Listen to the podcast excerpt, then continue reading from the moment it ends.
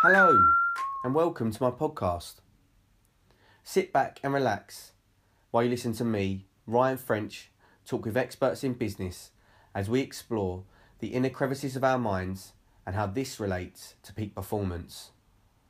Now, during my adolescence, I was engaged in damaging and destructive behaviours that saw me get arrested several times and eventually a dishonourable discharge from the military. At that point in my life, I had two options. One was to continue along this damaging and destructive path, and the other was to accept that I needed help and seek recovery. Fortunately, I took the second option. Now, throughout this time, boxing was my passion, and I received my professional boxer's license in 2016, but I got injured in my third fight and was strongly advised not to box again. Now, whilst this experience presented challenges and difficulties, it was also the catalyst for something better. I now work with business owners and senior team members, helping them to be more resilient, optimistic, and high performing in the workplace, whilst creating a life that generates more fulfillment. The purpose of this podcast is to help people who might be going through similar challenges to help you find solutions to your problems whilst creating a life that generates much more happiness. For more information on my one to one or team coaching programs or workplace seminars, head over to my website hittingtargetslimited.com. That's hittingtargetsltd.com. Please like, subscribe, and share.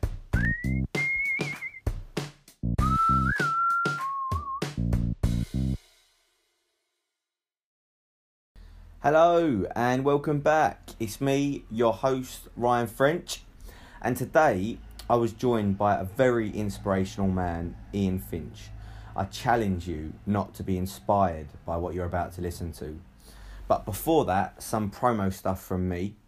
Head over to my Instagram profile, Ryan French Hitting Targets, to find some motivational content and to help you feel more fulfilled. Or check out my website to find out more about my executive coaching program where I help business owners have ha- happier staff members who actually enjoy their time in the office. Also, take a look at my personal training services. I can help you to set a goal and design a bespoke program to help you actually get there. Now, strap yourself in as we head into today's podcast with Ian Finch, where we chat about how being close to nature can have a significant impact on your stress levels passion and how you can find yours, and some fascinating adventure tales. Delighted to have uh, Ian Finch today. Um, he's got there's so much stuff that this man's done. It would take me absolutely ages to go through everything. But me and Ian have known each other for about it's, it's got to be about ten years now, isn't it? Yeah. Um, we've uh, both delivered outdoor fitness sessions over in London. Um, but before you were delivering sessions, Ian, you was a Royal Marine, Yeah, wasn't you, mate? that's right, yeah. Um, so let's. Uh, I'll introduce you instead of me talking. Um, over to you, mate. So, yeah, so I'm currently a, a photographer, like an outdoor adventure photographer. Yeah. Um, and I'd probably say journalist as well. So I, incorporate the two, the those two things in any any sort of walk of life that I do. So if I travel I, I go on expeditions and stuff like that, I always um, do my best to photograph and, and, and tell a story of where I am and the people that I'm with. That's kind of really what I'm most passionate about. Yeah, um, yeah.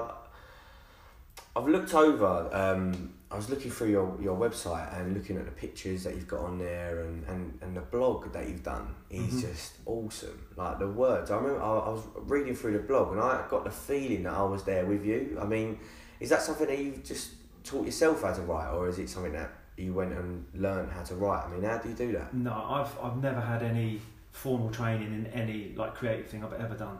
So Wow. um, when I was at school, I always loved Shakespeare. I always loved um, like writing and English and words and that kind of thing. And it was probably when I was at school, apart from like the, the, the physical realm, it was one of the most things that I was naturally, always naturally inclined towards Yeah. was writing and words. So I used to write poetry and stuff like that. Yeah. But I like writing poetry as well. Yeah. I love writing poetry. yeah, I mean it's it's like if that's your form of expression, then that's that, that, Mm. that's good. But writing, um, yeah, was one of the things that I just enjoyed doing, and how I developed that was by. I always loved the outdoors. I always loved mountains. I always loved like forests and woodlands and that kind of thing. Um, and I would take like drive to Wales, Scotland, Lake District on my own because I didn't have any real friends at that time that wanted to go into the mountains and that kind of stuff. And I would just do a hike and then come back and write about it. And we're talking nine years ago, maybe that long, Wow, wow. and just write about it and take photographs on my phone, so never with a DSLR. Um, in, although I had a DSLR, I was just too scared to use it. I didn't know how to use it, so I used my phone. So D- a DSLR is It's like the big, a, like, big camera. Ah, right, Yeah. okay.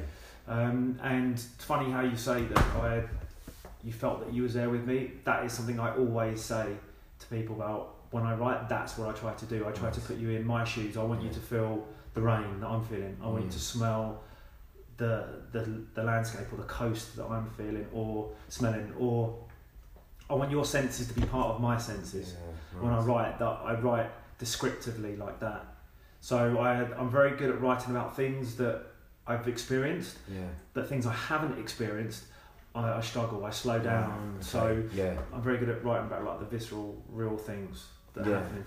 yeah. Because I um, I, I was reading I was, one of your blogs you talk about dogs, and you, you brought up with dogs, right? Yeah, You had, yeah. it's um, uh, Labradors, yeah. We got a, a golden retriever. We've just Yeah. we've got a ten month old golden retriever. Um, and so is that was that a massive part of you getting outside as a as a kid because you had dogs? You was always out and about in the in the outdoors. Yeah, I suppose I suppose you could look at look at it like that. I mean, we my dad was an outdoorsman, so my dad was a, a fisherman, a hunter, a shooter. Wow. We had two black Labradors, so he would take them out all the time at the weekend shooting pigeons. Yeah. Um, and he introduced me to fishing, and we would go fishing all the time. So probably my exposure to the outdoors and being comfortable with terms of like getting up early and Mm. the, the, the, temperature changes or the weather changes and sitting there all day not doing a huge amount of fishing Yeah.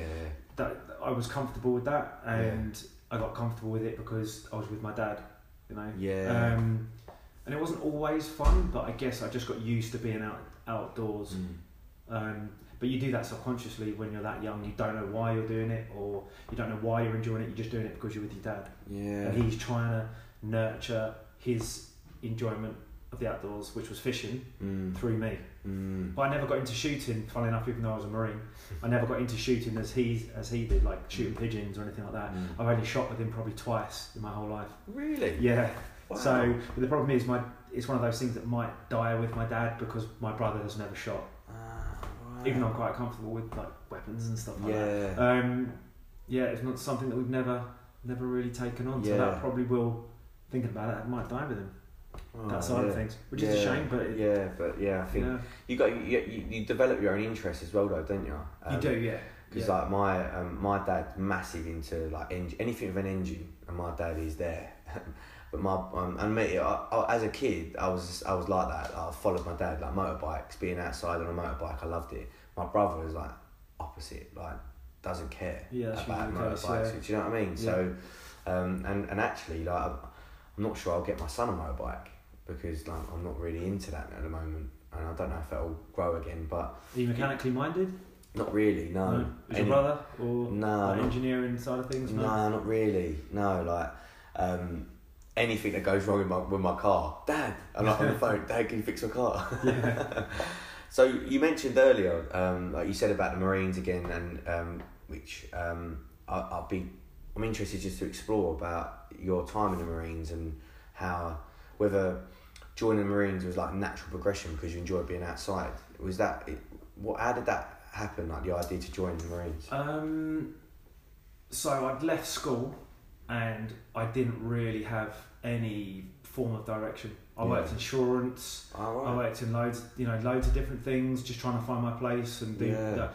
But I'd always at school, I'd always been an athlete: football, rugby, basketball. Yeah. Um, I was just good with my body in terms Yeah. of athletically okay Yeah, with my body. Um, and then I loved routine in terms of I loved going to the gym every day or running every day. Right, So when I joined the Marines, it was I love the idea of training for it. So like running that five miles every day, doing that 200 press ups a day, or whatever it was when I was, you know, 20. Yeah. Um, and I wanted to join something or join a, a, a unit, uh, a, a, a group of people in some camaraderie situation. Yeah. And I think I needed that and I wanted that Yeah. because I didn't have a humongous group of friends in terms of like a big social group. Mm. So I kind of I was looking for that camaraderie of some sort, Yeah. and the Marines was not my first choice. It was kind of Alright, the army was my first choice, or that structure was my first choice. Yeah. But then I was like thinking, if I'm going to do it, I've got to do it properly. I've got to do go to the top. Yeah. Um, so I just I, I went and along, and it, I hesitated for a year about joining because I was probably scared of it ultimately, Yeah, yeah, yeah. scared of like that commitment and the physicality of it. And then I decided to join. But then once I joined, I loved the idea of training for like the selection course, nice. and then when I got in, um, in terms of into the tr- like the training program, like the nine month training course, I just loved the idea of having something to do every day that was Yeah. physical and mental and Yeah. that kind of thing. Yeah. Um, but even then, I knew that it was never going to be a career. Even even when I was in training, I was like, I'm going to do four or five years of this, Mm. and then I'll probably move on to the next thing, see what's the next thing is. And I was was going to go like special forces, um, which I didn't, but uh, I wanted to because it was just that next challenge, just another challenge, Mm. another goal, Mm. something to try and push yourselves towards. Um, and I don't really know why I was always drawn towards that goal, just the next thing, the next thing. I've got to do something else, and it and it's now, it's still I'm still doing it. I'm still doing it. The the the, the Marines was just like a manifestation of Yeah. one way of doing that, achieving that. Yeah. And nowadays, I'm still okay. What can I do next that's going to have an impact? What can I do next that's going to change somebody's life? Or what can I do next that's going to tell a story? Nice. I'm yeah. still like that, Mm. like just looking for something to follow, just eager to find out things, share them, nice. help people, Yeah. like educate people. S- seems to me like you're very goal orientated. Yeah, Like. There's there's always a goal. Yeah, You, you get one goal and it's like because I'm exactly the same. Like I get a goal and I'm like, well, what next? mm. Because it's dangerous for me if I don't do that. Mm. Because when I, um, I don't know, mate, I, I could sit here for hours and try and retrospectively analyse it, but I think a large part of the reason for so when I was in training, we spoke before we started recording. When I was in training for the army, I got kicked out. I got kicked out once I got through. So I was in after training about a year after I finished my training. I, I, I got kicked out, but um, I got through training. I'd done really well in training, so I had this goal. I remember standing there as platoon sergeant standing in front of all of these new recruits, explaining the awards that were on offer and the two highest awards because I was a I was a Royal Green Jacket, so we could also get a best rifleman honour and also best recruit. And I remember hearing those words, and I was able to get both of those. So I was like obsessed. I'm getting those two awards, like, and I Mm. just worked obsessively every day, Mm. going above and beyond. And then when I achieved them, I didn't set another goal. Mm. Do you know what I mean? Like you have had this instinctive, just I suppose yearning, I suppose, Mhm. to always be setting new goals. But at that point in my life, I didn't. Mm. I didn't do it. It was like, oh yeah, well it's done now. Let's Mhm. have some fun. And, and and unfortunately, that's what I did. But it's part of my experience now. But anyway, yeah. So this goal oriented thing for me is something that's developed over time. Whereas it seems to me like it's always been there. Is that right? Or not? Yeah, yeah. I, I get. I, I look back and I think, like, always been, like, like not disciplined in the terms of like that. That military discipline wasn't always in me, but that kind Yeah. of, like, if something needs to be done, I work out how to do it. So, for training for the Marines, like, right, I need to be doing like to pass the, the, the initial test to get in. I was gonna, I, I needed to do X amount of press ups, sit ups, run a certain distance, a certain time. Yeah. I would back engineer that and then be right. Today I need to be running five miles, doing Nice. 200 press ups, Yeah. 150 sit ups. I need to do that five times a week. And I did that for six months before I even signed the, the dotted paper to even apply to join.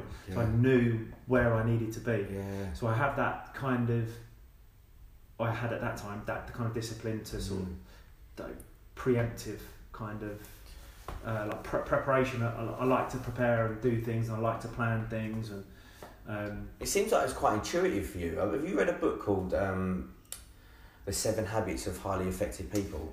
Yeah, Steve, Stephen. Stephen Covey. Yeah. yeah, Stephen Covey. Yeah. I've read parts of it. Yeah. Well, one of the, uh, uh, I think it's the second or third habit is begin with the end in mind, Mm. and that's what you've done. Like you had Mm. like intuitively, you just knew. Well, that's the end.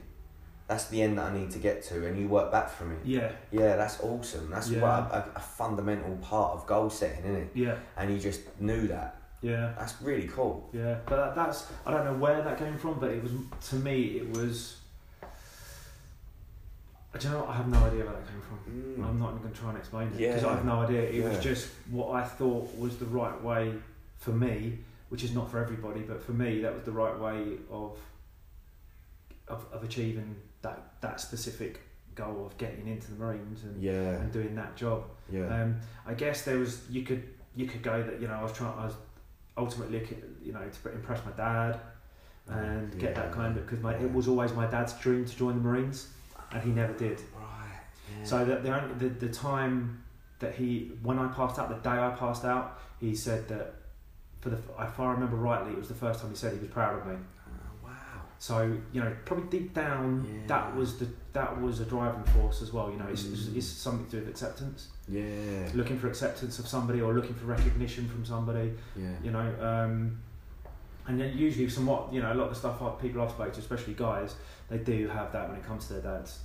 yeah. There's- there's a look, do, They're yeah. looking for acceptance in Yeah. some capacity, yeah. Yeah, like we was talking, weren't we, in the car on the way here, and um, like my dad was he'd settle conflicts with, with his fists. He'd have fights, and I remember seeing that as a kid. And look, I'm not blaming my dad for one second whatsoever. My dad done the best he could with that bringing that he had and the circumstances that we were in. But I've seen my dad have fights with people, and for me, it was like, well, that's conflict conflict resolution. That's how you deal with conflict resolution. You, Mm. if someone don't like someone's, you don't like something someone says to you, you have a scrap. And that's pretty much what set the benchmark for me dealing with conflict resolution up until the age of about 21. Um, but what, but when I got to the age of knowing better, then I had a decision at that point. So I'm not for one second continuing to blame my dad about it, Mm. but but then there was like this. What you're talking about this is acceptance. It's like I remember someone would say something to me in the play, school playground or when I was out on the street, and the way that they spoke to me, I, I would think to myself, what would my dad think if I'm letting this guy talk to me like that and I don't say anything or I don't do anything? Mm. So that this like yearning for acceptance. I think you're right. We, Mm. especially as blokes, as boys, you do, don't you? You have this like you want you want your dad to be proud of you. Yeah, yeah, definitely. So um, like the last few years, like you've been all over the place, haven't you? Like the last, uh, so you say nine years now. You've been on these Yeah. expeditions. Yeah, eight, nine years. And I've and I've followed. Like, I mean, the last the last the last few years, I've been every every time that you're going away posting on social media, I'm like reading what you're up to, and Mhm. it's it's really it's inspiring to see. Like, so you've been like the is it the is it pronounced it the Yukon Yukon Yukon, Yukon, River. Yukon yeah. In Canada, Mhm. um, and it Alaska, was yeah. That that that, that twelve hundred mile um, trek with the uh, Cherokee. Yeah. Cher- Could you explain a little bit about that? Yeah, What- so the, so the Yukon. Well, to backtrack a little bit, okay, yeah. every every expedition that I've done in the past sort of seven or eight years has a link to people, the Wow. people that live okay, yeah. where I go to. So I'm I'm I'm always drawn again, fun enough to- from my dad. Uh, my my dad's interests when I was a kid was Native Americans. So I used to have a cabinet at my mum and dad's house, and he would have like arrowheads in it and books and all these kind of things. So as as kind of a kid and growing up, I had an interest in, or I was drawn to that again, maybe because my dad liked it.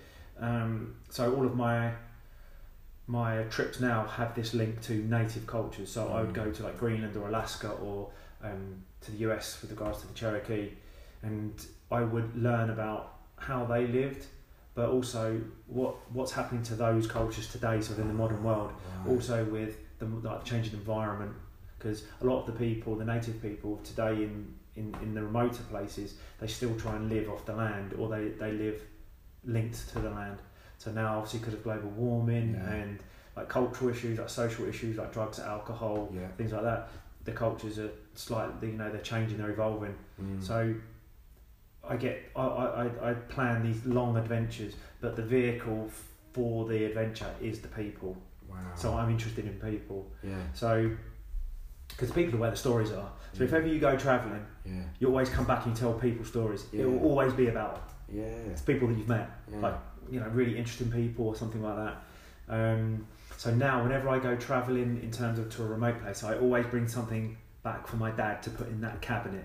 Wow. So Yeah. and, and I've I've had orca tooths from Greenland that I've lost that I wanted to put in that cabinet, but things from like Tibet and um, every so every trip I go on, I bring back like native beads or um, what's some of the other things like feathers and all, all stuff from the native people that I visited. One of the things I do is always bring back something to go in that cabinet. Wow. So maybe I want it or inherit that cabinet one day. Yeah. But it's that's again, if you sort of back engineer that, maybe that's me reaching out to my dad and saying, I kind of I admire you. yeah. You've given me this kind of seed of Yeah. travel and something, and I'm like putting my penny to that. I'm adding my Yeah. addition to that that may then get passed down through my side of the family or whatever. So I've, I've kind of often thought about that. That is his his inspiration, but it could go back to that thing of try, always trying to impress your dad. Mm. That I am following the Marines, which he wanted to do, Mm. and uh, my adventures are going towards native cultures, which he always loved. right. So if you look at kind of you look at that, Wow. that's which I'm almost like unraveling as we're talking. Yeah. It's it it could be again to impress him Mm. Yeah. ultimately. But I think reading the way that you write about being outside and how much you your passion for it oozes Mm. through your writing. So it's clear it is a passion for you. Mhm. Is that right? Uh, being outdoors. Yeah. Yeah, it's something that like I need. Like I need it. Like actually, in fact, I don't think you need anything in life. I, I want to be yeah. outside. Yeah. I want to be outside. Yeah. Um, What does it do for you then when you're when you're you're outside in terms of particularly like um, from a stress point of view because I know people listening to this will be some of most people listening to this will have office jobs and Mhm. they'll they'll be going to office and the only chance of going to do what you're talking about is maybe on weekends or maybe when they've only got holidays and they're this stressful situation they're always in. So what does it do for you just getting outside from a stress point of view, like a stress relieving point of view? mm. Um, I go like walking and being in the outdoors is like is my meditation. Nice. And I've, I've like meditated before on and off, Mm. um, but for me, walking is a med- definitely a meditation. It's Mm. um, you're, you know you're connecting to if you if you, if you're out there with a group of people, walking and talking, or you're on your own. You know, it's like you're connecting to something a little bit like Mm. greater. We are part of nature. We're part of everything natural around us. So when I go walking, um, it's just I think sometimes it's just to be silent. Nice. It's to be um, like th- th- to to to, to stop the, the, the kind of sensory overload Mm. which my life tends to generally be about. Mm. It's like sending people emails and chasing up stuff or Mm. planning projects where you're always online and doing this kind of thing. It's um, and photography, so you're always on the on a piece of you know technology and Yeah. editing pictures and yeah. Things like that. So when I go walking, for me, it's just a chance, the chance to like detach. Yeah.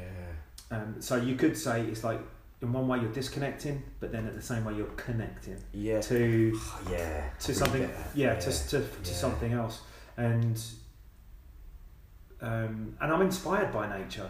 Like nature is like why I, I love taking pictures of people, how they're interacting with nature. So every picture that I take, if I'm on an adventure or I do any like brand photography or anything like that, it's always of people connecting and doing something within the outdoors. Right.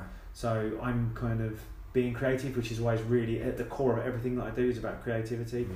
but there is that overall thread of, of, of being outdoors and I, I think I only realised how much I needed to be outdoors was when um, 2015 I was in the Himalayas and I got really really ill like seriously ill Wow. Um, and like What I- happened? What What was the What was the illness? so we were travelling across Tibet and we were going up to some like serious altitude and then we were um, on the Nepal side of the Himalayas and we were climbing and I got like a really bad like gastrovirus like super bad like really bad um, and I was being sick and I had diarrhea, so nothing was staying in. Mm. Um, and in like two or three days, I'd eaten like two digestive biscuits and like a slice of toast, and was still climbing at altitude, Wow. and I couldn't keep water in me. So when you're at altitude, you obviously need to keep food in, water in, Mm. because of altitude sickness Mm. and everything like that. And I kept climbing, I kept going, and it was that that was the marine in me at that point Mm. where yeah, just keep going, you'll be fine. Yeah. But I was obviously ten years older, body's not as sharp, not as strong. Mm. Um, and then on the way down, so I got to the height we needed to get to, and then on the way down, that's when I got severe altitude sickness and severe like dehydration and exhaustion that all came on um, like soup really fast in the space of like an hour, Wow. and then it messed up the balance system in my inner ear. So for, for, for your for your eye for your balance system to be working correctly, your eyes and your ears work in tandem Yeah. and what might happen to mine was they were both out of sync and there was a possi- they thought there was a possibility that my uh, the fluid in my inner ear changed like consistency so that changed that sort of the, the, the movement of the hairs inside the Yeah. ear yeah. so I have up even now even today I have vertigo yeah I've got that as well. yeah I've got vertigo from my last fight. yeah Yeah, it's, it's yeah, it can, it can be awful. yeah it can be Yeah. debilitating but mine is a visual vertigo so it's linked to my eyes not now to my ears Ah, So when my eyes are tired, I my, the, the that link slows down, so I get little little wobbles basically of Yeah. vertigo. yeah, But the thing was, when I came back from the Himalayas, because I was so exhausted, my iron levels were so low, and I was probably running at like thirty percent. I was like, I need to get out. I need to stay outside. I need to keep walking. So then, there's a local woodland, a very old woodland, ten minute walk from where I live. So I thought, right, that is going to be my entry level back into Nice. being back outdoors. nice. So I would walk around this woodland daily, three miles every day, just walk, walk it, walk it. And then as that over, so the, this Himalaya incident happened in December, January, and I was continuing to walk three or four times a week over sort of spring and autumn. And what I saw was that even though I wasn't really getting physically stronger fast, I was starting to understand the changes in this woodland. So I was starting to understand the colour changes, the flower changes because it was coming into spring. I was understanding um, new plants that were growing that I'd never seen before when I walked in this this woodland. Yeah. Now I teach people about trees, forests, woodlands, the changes of the seasons and the cycles of the seasons. Yeah. So now I see that I needed to go through that process in the Himalayas Yeah. to go into that woodland and spend that time walking in that Yeah. woodland to lead me to where I am now, where I have that small business where I teach people about the outdoors and nature and things like that. So instead of having like a negative energy towards that incident, I now have a positive energy because it led me to that to that place where I am now. I'm with you all the way because that's exactly how I feel about my injury and actually how I feel about getting discharged from the military as well from failing a, a drug test because um, had those things not happened, I wouldn't have been forced to one face the behaviour that I was getting involved in and start my journey in recovery, and also had I not got injured in boxing, I wouldn't be doing that what I'm doing now with businesses, helping them to be the best version of themselves. Yeah, yeah. So I'm really with you, like that paradigm shift. So looking at a, a, a seemingly negative situation, but flipping it around and in it, and turning it into Mm. a positive. That's a really powerful tool, it's isn't perspective. Yeah, It's perspective. all Def- perspective. it? Yeah, definitely. Like it's not about what happens to me. It's about how I react to what happens. It's my Mhm. perspective on what happens. Mm-hmm. That will determine how I feel about it. Mm-hmm. Definitely. So, um, I'm, I mean, we've.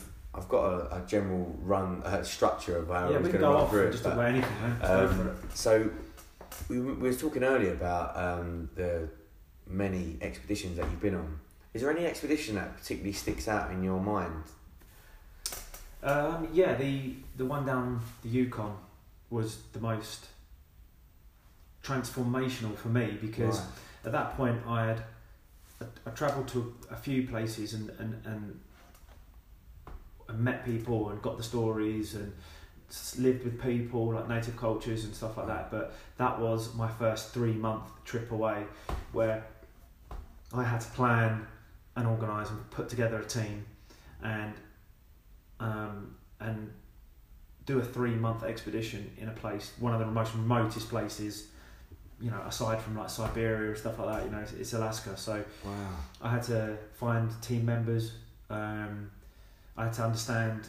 How did you do that? How did you? Where did you So I knew for that. So so to give you a rundown of the expedition, the expedition was to paddle the whole length of the Yukon River, which is two thousand miles. Yeah, I remember following it, and I remember, I remember looking at the pictures that you're posting and where you was at, and there was that storm as well, wasn't there? When you was you was on the river, there was a massive storm as Yeah. well. Yeah. Yeah, sorry, mate, I interrupted. Um, and at that point, I was taking pictures, but not to the point of where I thought um, they they they they would be like magazine worthy or anything like that. So uh, there's a website called Explorers Connect, yeah, and this website, um, a, a friend of mine called Belinda, she runs it, and it's kind of like a one-stop hub for everything adventure. So you can find mountain leaders, photographers, medics, everything on this website, and you can put your expeditions on this website oh, and then you find teammates Yeah, or you can join a team. So I put an advert on there and I found a girl from uh, Quebec called Caroline. She was an adventure filmmaker and I wanted someone to film the trip. nice. Um, she later became my girlfriend Oh, after really? yeah via via that trip. That's yeah. amazing. But um, so I found her and then I thought right I want a photographer. And then there was a guy who I'd been following for a couple of years, and I messaged him and I said, "Look, dude, your photography is incredible." So I wanted someone with an objective view of the trip, not me being within the photographing within the trip. I wanted someone to look from the outside in. Mm. So I contacted this guy, and he was really well known photographer. And I said, "Look, would you meet us at certain points along the way? I've got no money to give you whatsoever." Yeah. Um, and he just was like, "No, but I will come along for the whole trip if you'll have me." So I was like, "Okay, you're in." Yeah, nice. So we had three, but we needed four. So Caroline um, knew a guy called Martin, Mm. another guy from Quebec in Montreal, and he had he had canoed across Canada. So before that trip, I'd had six one-hour canoe lessons, and I'd canoed a hundred mile river in the UK. Wow. Caroline had never sat never sat in a canoe. Yeah. Jay had never sat in a canoe, Yeah. and Martin had been Yeah. had canoed across Canada. So he was the only one with some real experience. Yeah. And then we're paddling one of the most one of the most strongest, longest rivers Wow. in probably in the world. Wow. So there's a level of stupidity. There's a level of um, uh, just taking the bull by the horns and going for it. Um, there's a level of like planning, like uh, mitigating risks, Mm. doing all this kind of stuff. But what drove that that journey was it was a passion project. It's Mm. something I'd always wanted to do is to go travel a long distance and learn about the people of the river over a long Mm. time, rather than go for three weeks, two weeks. It was like a long experience where you could over time just gather information and meet people and learn just continually, continually, continually. Mm. Um, and yeah, it took us uh, three months to get all the way. So we, we, we flew on a plane to the source of the river, like strapped the canoes to the side of a plane, and then flew the plane to the source of the river like someone flew us. Yeah. Yeah, God, And then- that and is then- awesome. yeah, it was crazy. And and then we paddled. We spent three months paddling all the way, and we interviewed like native Alaskan healers, totem pole carvers, people that fish on the like fish on the river, like subsistence fishermen. Where can we find this? Um, this is on this, this will be on my website, which ah, is right. Okay. ianefinch.com. Yeah. All right. Cool. Um, and then halfway through that trip, a guy from a magazine, which is called Sidetracked magazine, he contacts us and he says, "Look, we've been following you. This is just outrageous. Some of the, the, the pictures that you've been shown, and also the story. Like the, the story is, is really interesting. It's something different." Um, and he said, "Look, when you come back, submit the pictures, um, and we'll talk about it becoming like a, a big magazine article." Which I'd never even um, thought of that Mm. and it was only when I started to think of like right this because this story is not about me it's about other people Mm.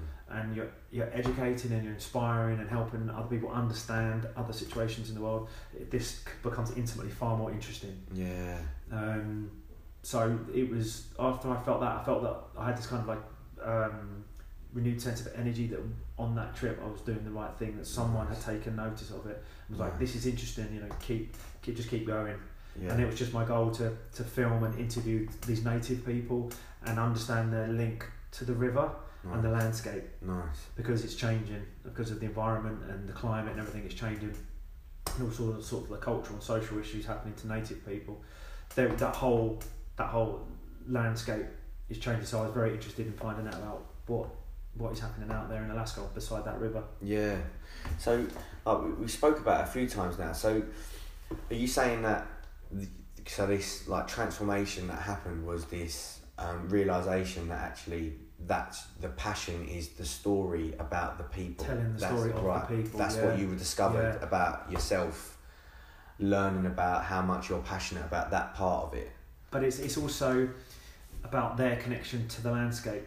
So right. Yeah. Because ultimately, I guess I'm searching for my own connection to my own landscape Yeah. in some way. It may not be a natural landscape, it might, might be my inner landscape. I'm Yeah. looking for, I'm maybe understanding in that realm. Yeah. So I go in search of people to listen to, to talk to, to try and understand, to sort of employ those values that they have about mm. the universe, the trees, the forest, the animals, the river, the connection, the universal connection in all of them. Yeah. I'm looking to understand that, and I and because native people have for thousands, tens of thousands of years lived from the landscape and understood the landscape, intimately understood the landscape. Um, I'm fascinated by that, and that's really truly what I go and search for. I love hearing like creation stories, understanding how how they uh, understand they, they they came to be in that area. Um, so I'm just I think there's just a, a search for understanding. It seems to me like listening to you. Um, I don't know if you would describe it this way, but uh, like it's a kind of spiritual Mm. part of what you're talking about. Like especially like this this concept. Because I agree with you, by the way, that we're all connected. That the whole part of this universe, we're Mhm. part of the trees. Me and you are part of the same vessel, the same Mhm. organism. Like, can you just maybe give us a little bit more insight into maybe your spiritual journey in travelling and how those two intertwine, if at all? Um, as in spiritual journey, as in as in like on expeditions and because I'm, I'm assuming that that evolved more like your idea of- growth kind of yeah thing, like personal growth. yeah like but also as well like the way you're describing the river the animals the trees and the universe and all Mhm. connected Mm-hmm. was that something that that evolved more the more you've done these expeditions or is it something that you've always believed Um, that's a good question. Um, I've always that's something. It's something that's definitely developed and and and, and been reinforced after doing all these these Right. trips. Hearing people talk about the landscape and things like that. And I've read I've read books. I've since read books about you know t- trees and forests, which I which I love. yeah I really do love um, yeah learning about how trees and forests everything is connected. yeah Um, what books were they that's one of them's called The Hidden Life of Trees, hidden life of trees which Right. talks about how Nice. tree, how you know across all the species of trees everything's connected and Mm. um, how everything works together. Or depart, you know, apart from uh, sorry, everything works together even though the species are different of trees. yeah I, I, I kind of like those metaphors in terms of how we should see everybody on the I- planet. no? I agree. We should all work together regardless of religion, race, stuff like that. I'm completely with you Yeah. yeah I really agree Um, but I think I think the, these trips, the expeditions that I go on them, like people ask a lot of the time, like why do you, why do you do them? And I tell them the story about the, the, the storytelling and the people, which is which is the, the driving force. But I'm looking for, I guess, some great greater understanding of something. yeah Um, like whe- whenever I hear like native music and native voices singing, that that stirs something in my soul. Which and this is going to be a new project that I'm working on. So ne- next year is going to be the start of maybe like a two or three year project where I visit a, an island tribe, a na- uh, desert tribe, jungle tribe, and various groups of cult- cultures, and I'm going to understand the musical um, link between all of them. So Wow. what they use music for, what instruments they use music for, how Yeah. they tell stories through music, um, and then I'm going to visit each one and connect the dots on how because everybody's moved by music. Music is Definitely. mathematics. Oh, Mathematics is part of the universe. Yeah. So you know, music goes deep into the soul. So when you listen to music, you know, it gives you goosebumps, it makes you cry, it makes you happy. yeah. So music has the ability to do a lot, but what I want to understand is why these, uh, why uh, native cultures or remote cultures, music is really at the centre of a lot of them. yeah, And community is at the centre of lots of lot of them. So I want I want to try and understand that a little bit more. nice. So because I also when I left school I, I studied sound engineering Oh, and right, music production. Yeah. So that that the seed of that is is in this next project. yeah. Um, but I've yeah I've definitely become a different person since I've begun on these trips. I've grown a lot. I've understood a lot. I've probably become a lot more like compassionate and understanding Yeah. Yeah. by going on these trips, um, and a lot more like environmentally aware as well to to how these people live in some of these really difficult places and remote places. So um, passion's come up quite a lot today, Mm. and I'm I, I I think passion for me is what gives me purpose. Mhm. If I'm doing what I'm passionate about, then that's what is my purpose in life. It gives me a real sense of fulfillment. Anyone who isn't doing something that they're passionate about at the moment, is there anything that you could maybe some tips that you might be able to give them to maybe find their passion or explore their passion? Um, I think for me, pa- passion is a result. Passion is passion is a result of doing something you love. You become passionate because you're doing something you love, Oh, nice. or you're um, reading about, exploring something that you love. Um,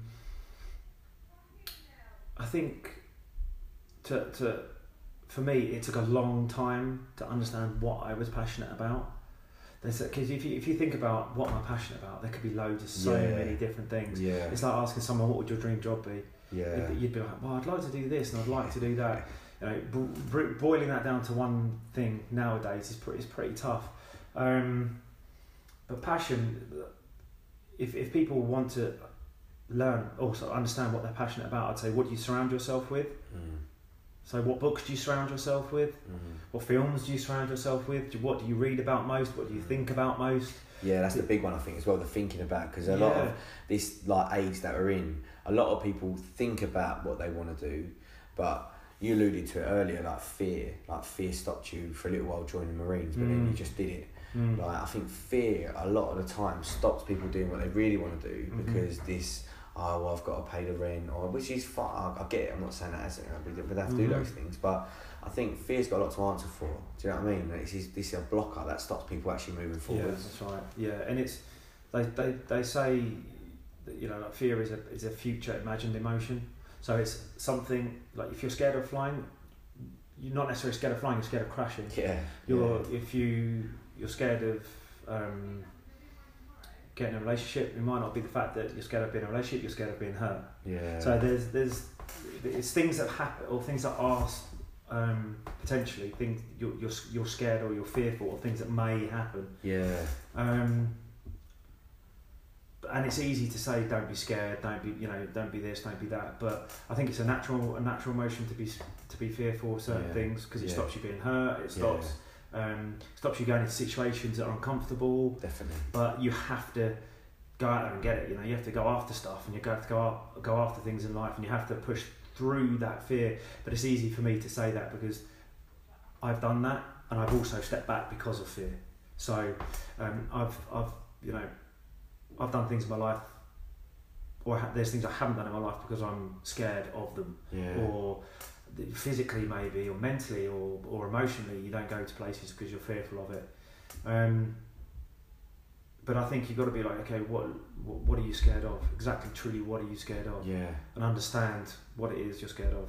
So you say so if someone is on that on that on the brink, they're they're going backwards and forwards to the line of I'm ready to make a change, but they they retreat from that line because the fear Mm. comes on. Someone who keeps maybe touching that line of fear, but then retreating from it.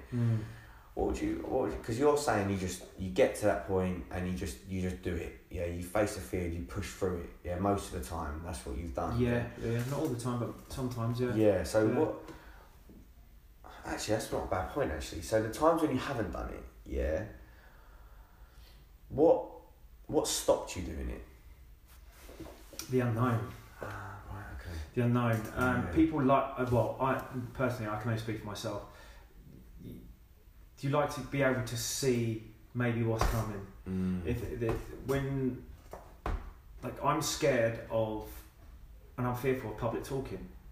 So I've done public talks, but I'm bloody scared of public talks. Right. So the first one I ever did was to 200 people. It was ridiculous. Now I've done that. Yeah. I'm even more scared. it, that's so counterintuitive. It's ridiculous. But now I'm more scared. The Yeah. first time I was just like, oh, this will be fine. I had a couple of drinks and bang, I was I was okay. Now I'm uh, I'm scared of public talking. Mm. but I know that for me to be able to share my story, I've got to step up on that stage. Yeah. I want, and there's so much that I want to share. So there's the voice that I have. I, I just want to be able to tell stories and show people what's there in the Mm. world and what's happening. Yeah. And for me to be able to do that, I've got to step on that metaphorical stage yeah. and and hold a microphone Mm. and bare your soul because a lot a lot of the time especially if uh, using the, the public talking as a metaphor i'm afraid of what people might think of me yeah. i'm afraid definitely. of what they think about my knowledge Yeah. or that it might be not good enough or Yes. i might be not intelligent enough or Yes. i might be too cockney sounding or i might be Mm. um, uh, nervous, and I'm scared that people will see that in me because Mm. I, I will be scared up on that stage. I Mm. will be nervous. I will be saying Mm. things that I probably wish I hadn't said. Yeah. But the the point is that deep down, there's something I want to share, and and and I want to, and I will get up on that stage Mm. and do it, no matter whether I look a complete idiot or not, Yeah. because. So you're saying you'll you'll have the fear, but you'll do it anyway. Yeah. So your your the fear will be there. That's what I think is really will nice. always be there. That's what's really nice because I I'm completely with you on that. Like I I experience fear every day. Like fear is something that's always there, but it's the I acknowledge that it's there because um, I read something once. It, what you resist persists. Mm-hmm. So if I resist it, then it's gonna it's gonna stay there Yeah. and it's gonna hold me back. But if I just accept it, acknowledge it, right, yeah, the fear's there. Let's just go. Yeah. Just just do it. Mm-hmm. So just maybe just have the fear, but just act. Just put Mhm. the action in anyway, and just Yeah, but in, I would say do it in little like little steps. nice. Yeah. Like just do like, do- like small increments. If, if, if if public speaking metaphorically is your um, ma- major fear, then speak in front of one person like we're doing Yeah, now, yeah. and speak in front of two, and speak in front of five and ten and twenty and a hundred. Mm. You know, it's it's the fear. Ultimately, it's the fear of being judged. That's what that's what for me it is. Definitely. Um, but it could be anything from like if, when I take people on expeditions. Like the past weekend, I took a group of five on like a, a mini expedition, Alright. um, and one of the Where's la- uh, was in the Cotswolds. We did like, a big hike and a wild camp in the Cotswolds, and one of the ladies was I was scared of like, the tent bit blowing down, or I'm scared of the weather and stuff like that. Mm. Now, when we went up there, and she's seen what it's like to walk a whole day, to stay the night in a tent, and and be, everything be fine. She's now going to go out and take her kids out, and she might not go to the um, go to the, the level of what we did, or she might not go into the mountains, but she might go to a campsite in the Lake District where it's there, there's structure and safety there, and she'll take her kids there, and she would have crossed that boundary, but in her own way, in her Yeah. own incremental way. Definitely. Yeah. Um, but the thing is, I think a lot of time fear is built up in the mind. Feel- We, we create that fear Ah, by yeah. overthinking. I agree with you. Yeah. And a lot of the time I say to people that, as an example of that lady who was in the tent, I'm like, what is the worst that can happen? I'm 50 feet away in a tent. The wind is not going to blow this tent down. But what is the worst that can happen? You're not going to die up here on top of this hill. Yeah. The rain is not going to kill you. Yeah. So what are you actually worried about? Yeah. A lot of time people are like, I don't know, I don't know. It's, it's just I'm in a tent and it Yeah. sounds loud. Yeah. But what's the worst that can happen? Well, talking about, um, we- we've mentioned it a few times today, like stress and then this relationship between stress and being outside. Mm. Um, being outside, I mean, there's loads of literature out there with which shows a clear link or positive correlation between reducing stress levels and being outside. Like so, when you're outside, close to nature, being like being even just seeing pictures. I read one study where they were just showing one group pictures of nature and one group, uh, both both uh, groups were stressed, and both. Um, and the people that were shown the pictures were shown to have significantly reduced levels of stress just by looking at pictures. Mm. So what? Um, just say there's a there's a company who are dealing with or a person who are dealing with um, very high levels of stress. What would you say is a good, easy hack that someone could do as a person to try and get close to nature, if but they're time limited? Find a find a green space near where you live, um, and leave your phone at home. Ah, right, that's good. Yeah, Just leave your phone at home. Um, if you if you walk around your local woodland, or you walk around your local park, you do not need your phone Yeah. unless you're a doctor on call. Yeah. You do not need your phone. yeah. The, the social media and, and, and every, everything, you know, is a, um, a constant distraction. It's a it's a it's a real sore point for everybody's lives. I think Mm. social media, if you allow it to be, Mm. um, I think the best way to to detach from sort of that, that again, I'll go to that kind of overstimulation of social media and technology. Is to simply leave your phone at home and walk around the green space. It's just as, it's as simple as that. Yeah. Go for a half hour walk or a 20 minute walk around the woodland um, or a park and just leave your phone at home. Yeah.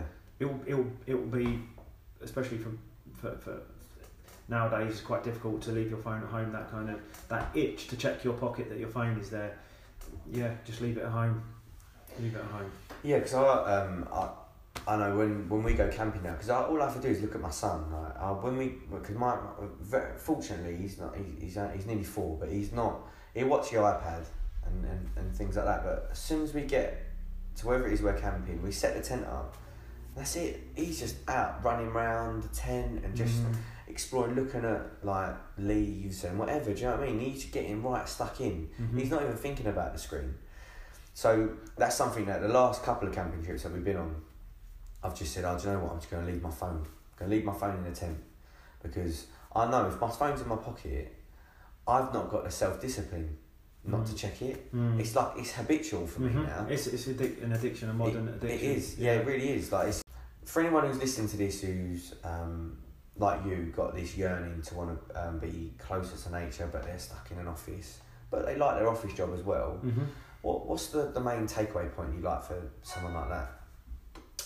Um, who, but, and they want to be outdoors more. Yeah, again, I would just say make some time to be outdoors. If you want to really be outdoors, you'll make time for it. yeah, Um, if you go outdoors, you know, it, it will de-stress you, it will relax you, you'll have time away from, if you can be away from your phone, time away from your phone. Um, and it, it, in general, I think it just it, it, it makes you feel it's just so much better to be outdoors. You know, we, we, we come from the outdoors. We're meant to be as human Yeah, beings. We're yeah. meant to be outdoors. yeah, We're meant to be like interacting in the outdoors. We're not Mm. meant to be in front of computers, stimulate or just stimulated continuously. yeah. We're not meant to. We're meant to be up at dawn, going to bed at dusk, whatever time that is. Yeah, Um, and even nutrition wise, you know, we're supposed to be eating things that seasonal foods and stuff like that. So if you add that to the bigger picture, having everything together at our fingertips 24 hours a day um, is going to just create a cycle of stress and anxiety. And since social media has become such a huge aspect of our lives, where there's a, an action, there is a reaction. So people Ah, are yes. Being more connected again and more disconnected at the same time. So in that reaction of being disconnected, people are going back into the outdoors. They're, they're going into a place where subconsciously they know that is a place of de-stress. There's, it's a place of like harmony and yeah. intelligence and wisdom. And we deep down we know that that's where we need to go back to. That's why so many people are just making that change and going back into the outdoors because of the overstimulation of social media and the the, the, the desire to always have something to gain, something to be somewhere, um, materialism to always achieve, have to achieve, Yeah. um, and the pressure to achieve, to have money, to have home, to have children, to have a family, to have friends, to look good, to eat well, to have a good body. I mean, all that kind of stuff. Yeah. It's social media is all based around what how you use it and how you perceive social media. I believe. Um, so you could use social media completely different to, to Yeah, how I use it. Yeah, it's like someone's relationship with food. Yeah. It's like dietary habits. My dietary habit are going to be completely different to you. That's a really good point, actually. Like yeah. the way everyone uses social media is completely different. It's Definitely. very, it's very independent, isn't yeah, it? yeah, yeah. And again, it's just all a matter of perception. Um, and if I, th- I think it's a matter of just cutting back from social media. I mean, there's apps on your phone, like your iPhone, where you can find out how long you've spent on each certain app, Oh, and it's pretty shocking yeah. if you. I mean, Yeah. I haven't used it yet. I just heard it on another podcast that you can do it, but. Um, something that absolutely shocked me. Um, well, admittedly, I do work on my phone as well, but I know a lot of that is dead time. last week I got an average daily phone use, yeah, of five and a half hours. Wow. That is. Does that say what what what um, you was on? I, Like Instagram I, I, or I, didn't want to look, to be honest. Um, I, I was disgusted with myself. Yeah. I mean, if you're using it for work, then You know, and admittedly, I, I, admittedly, I, I do use it for work, Yeah. but I, I know there's at least a couple of hours there that that aren't work, yeah. and it's what, what am I doing with that time? yeah, it's just scrolling. Yeah, You're just scrolling, and It's you're not really, yeah. You know, taking in information. You're just kind of observing information and the passage of information. definitely, Um, and it's escapism as well. That's all it is. Do you know what I mean? It's escaping. mm, I know it is for me. Like when I feel a tendency to look on there, I might be procrastinating. I might have a particular job or phone call or an email I need to send that I'm putting off because I'm a little bit scared about sending it. mm, So I'll just do a bit of escapism. Do you know what I mean? yeah, yeah, totally. And and getting outdoors and getting into nature and like trying to just, I guess, present is maybe the right word. Just just Yeah. bringing it back back to yourself a little bit. Yeah. being a bit more present in the outdoors. If, if I if I take people hiking or walking or we, we, we lead an expedition of some sort, there's always an element of you know, I've, I've been on trips before where I've taken people's phones away from them and put them in like Tupperware boxes and stuff like that. Nice, nice. Unless they're a doctor on call. Yeah, But, um, yeah. It's and that's pure reason. Even if like and, and I've given them throwaway cameras. I'm like, if you want to take a picture, here's a five pound Kodak throwaway camera. Yeah. Use that. Yeah. And then you've got yeah. 27 pictures on that, so you have to think about now you haven't got. Um, so, um, how am I going to start this? Um, so, slight technical error. I'll probably cut this off anyway. Um, so, thanks a lot, Ian, for coming along today, mate. Um, some excellent content there. I can't wait to listen back to get those nuggets of information that you've been dropping in there as well. Um, so, anyone who's listening to this and is inspired by your journey in, into being outside and going on these expeditions, and wants to follow you on future expeditions, where can people find you? Um, there's my website, which is www.ian e the letter e finch.com. Um, Instagram is the same, Ian E Finch. Uh, Twitter exactly the same. Oh All right, nice. That's really yeah, good. so pretty straightforward. That's consistent. Yeah, it's really Yeah. good. My, my, um, I, I probably could uh, learn a lot from that. My social media is not like that, but um, yeah. So, so same again for me. So t- takeaway point for me is implementation. So you can listen to these podcasts time and time again. You can listen to my podcast, anyone else's podcast, and not do what people are telling you to do or taking these actions, and you're not going to get any result.